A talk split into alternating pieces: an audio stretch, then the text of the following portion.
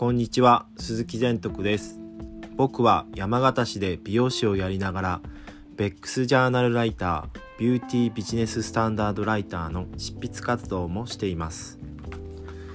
本日は、えー休みなのでうちにいます。で、えー昨日、えっ、と、ポッドキャストで話した通りに、今日はですね、最新の美容情報だったりとか、え僕が最近やってることっていうのをちょっとお話ししようかなと思ってます。まあ、最近の美容情報っていう部分で言うと、まあ、最、えっ、と、この間話した、えっ、と、外国人風白髪染めカラー、マージですね。それが、えー8月ぐらいに発売になったりとか、あとは最近だと、えっ、と、幹細胞と言われる、えっ、と、成分というか、ものを使った、えー髪質改善に近いトリートメントっていうのが、えー今の最新のトリートメントのじだったりとかしています。うちでも、えートリートメントキャンペーンっていうのをやってまして、で、それを一応2ヶ月やるんですね。で、2ヶ月間、あの、通常の、えっ、と、ご提供するお値段の半額でお客様に、えっ、と、やっていくんですけども、まあ一応、お店の顧客様限定の、えっ、と、キャンペーンになるので、まあ、普段、まあ、新規でいらっしゃった方は、まあ、通常通りの値段にはなるんですけども、今までのトリートメントとのやっぱり違いというのが、まずまあ質感っていう部分ではトリートメントをするとやっぱりあの美容室の帰りってすごい髪の毛がツルツルしてたりとか手触りが良かったりっていうのは当たり前なんですけどまあ次の日になるとちょっとやっぱり湿気が強かったりとかまあ季節的にちょっとなんだろう湿度が高くなってるっていう時なんかはなかなかこのトリートメントの良さっていうのを感じなくて、やっぱりあんまりやっても効果がないかなっていうふうに思ってた方も多いと思うんですけど、今回の、えーご紹介してるトリートメントっていうのが、一応ですね、あの、トリートメントの効果をですね、例えば感じない人というか、やっぱりダメージの具合によって、トリートメントをすれば、髪の状態が必ずしもよる、よ、良くなるっていうわけでもないんですよ、実は。まあ、ダメージによって、やっぱりそのトリートメントの使う種類だったりとか、まあそういう部分のところっていうのも見ていかないといけないんですけど、今回のトリートメントっていうのは回数ができるんですよ。だから、1日の、えー髪の毛の状態を良くしたいっていう場合だと、回数を、えー例えば、すごい傷んでる人だったら3回転から5回転とか、で、通常の人だったら1回転から2回転っていう風な部分で、回数をこなすことによって髪の毛に対してトリートメントがしっかり全体に均一に浸透するような状態を作ってくれるっていう風なシステムトリートメントのやり方っていうのが今の主流になってたりとかしてます。で、それプラス幹細胞と呼ばれる、えーものを使うことによって髪の毛に対して浸透率がすごく上がるんですよ。で、僕が最近、えっ、と、取り入れてるトリートメントっていうのは、リンゴ幹細胞培養液っていうのを入れています。で、このリンゴ幹細胞培養液っていうのは、4ヶ月腐らないリンゴと呼ばれる、えっ、と、スイスのリンゴがありまして、で、それが絶滅危種になってるリンゴらしいです。で、昔っていうのは、あの、冷蔵技術っていうのがやっぱり、今みたいな感じにはなかったので、だからそういう部分ではリンゴだったりとかそういう風な果物っていうのは腐りやすかったっていう部分があって、で、どうしてもそういう風な、えーリンゴを開発することによって貯蔵することができるようにっていう風なものとして、あのーよく愛されてたリンゴになるらしいんですけど、ただ酸味がすごく強いので、だんだんとやっぱりその美味しさを追求していく部分と、あとその冷蔵技術とか、あのーだんだんとこうね、できるようになってくることによって、あの、その鮮度も良くなったりとか、味の部分っていうのも追求がなることによって、その長持ちするためのものっていうのは、やっぱりだんだんと少なくなってきているわけですよね。で、えっ、と、全くなくなってるわけではなくて、そういうふうに、まあ、その本数は少なくはなっているけども、そういうものが、えーあるっていうことが、今度はその美容の部分で注目されてきています。で、それプラス幹細胞って言われると最近だとヒト幹幹細胞培養液っていうのが、やっぱりあの今だとやっぱり美容の方では結構そちらの方が主流だったりとかすると思うんですけど、一応ですね、その幹細胞っていうのは人には人、幹細胞だったりとか、植物には植物の幹細胞っていう部分の、そういう風なものがあったりとかするんですよね。動物には動物の幹細胞っていうのがあります。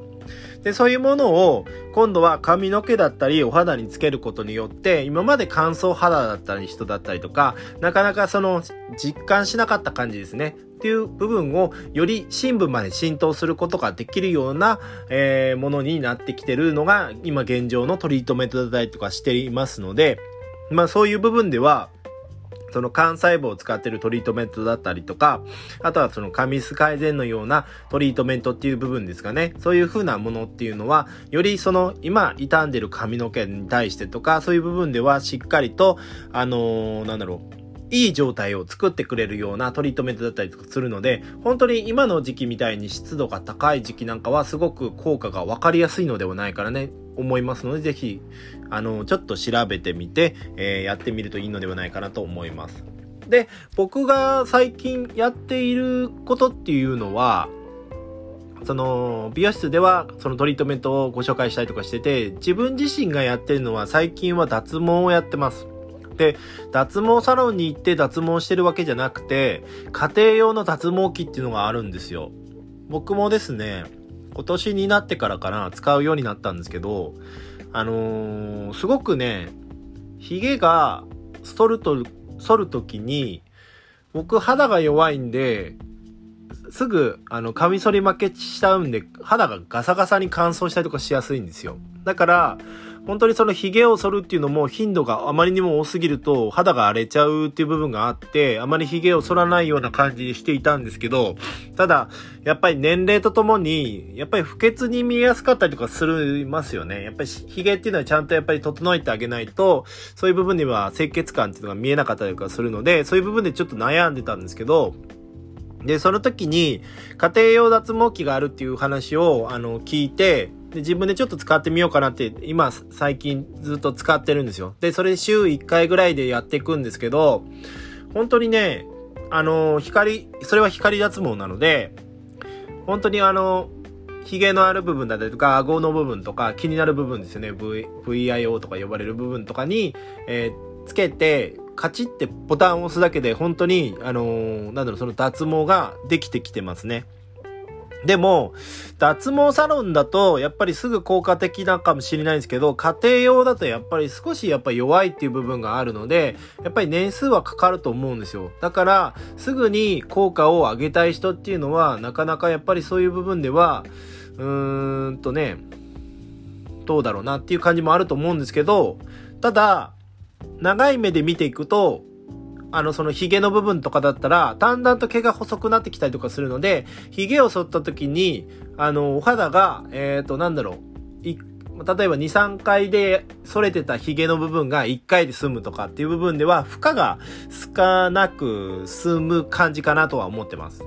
で、最近、その、僕が使ったのがビートっていうもので、それが1なんですよ。で、今回2が出てて、その2の方が、より簡単にできるようになってて、僕のやつだと、最初、カチって1回押すと4秒経ってからでないと、次のバあの、部分でもう1回、あの、こういう風にカチって、あの、ヒゲの部分にあの、光を当てられないんですけど、その新しいやつだと連続でできたりとかするので、そういう部分では時間もなんか気にしないで、カシャカシャカシャってできたりとかするんですよ。で、あと、なご家族で1台持ってれば、お父さんでもお母さんでも娘さんでもですね、使えたりとかします。で、子供さんだと、まあ、小学校高学年とかになってくると、ちょっとやっぱりこう気になってきたりとかすると思うんですよ。で、そういう方とかでも、わざわざ脱毛サロンとかに行くっていうと大掛かりになっちゃうじゃないですか。だから家で簡単にできたりとかすると、それだけで、まあ気持ちのケアにもなるし、気になる部分をちょっとこういう風にやってるっていう安心感もあったりとかするので、いいのかなと思ってます。で、あのー、モードがあるので、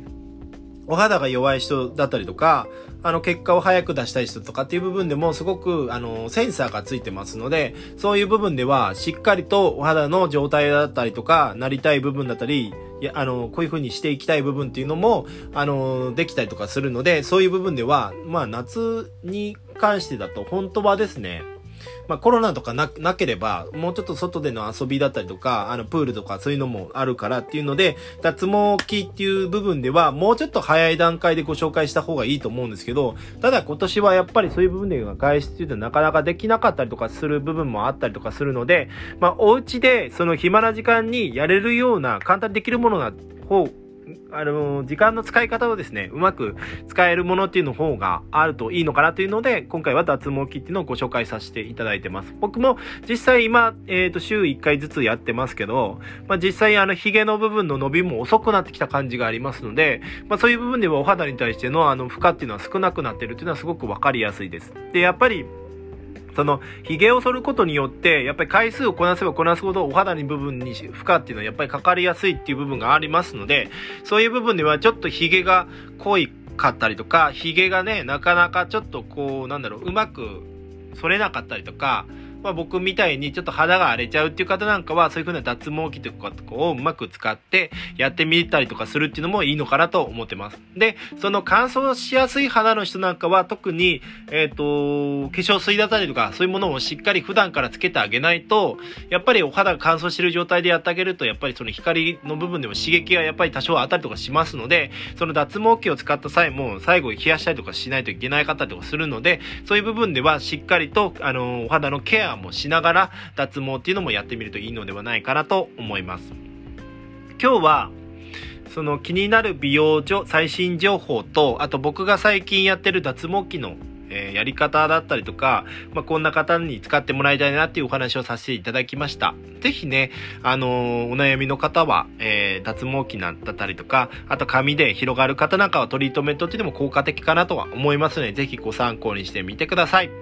明日はですね、えっ、と、保険の話ですね、和也くんとやってきますので、ぜひそちらの方もお楽しみください。では、今日はこの辺で失礼します。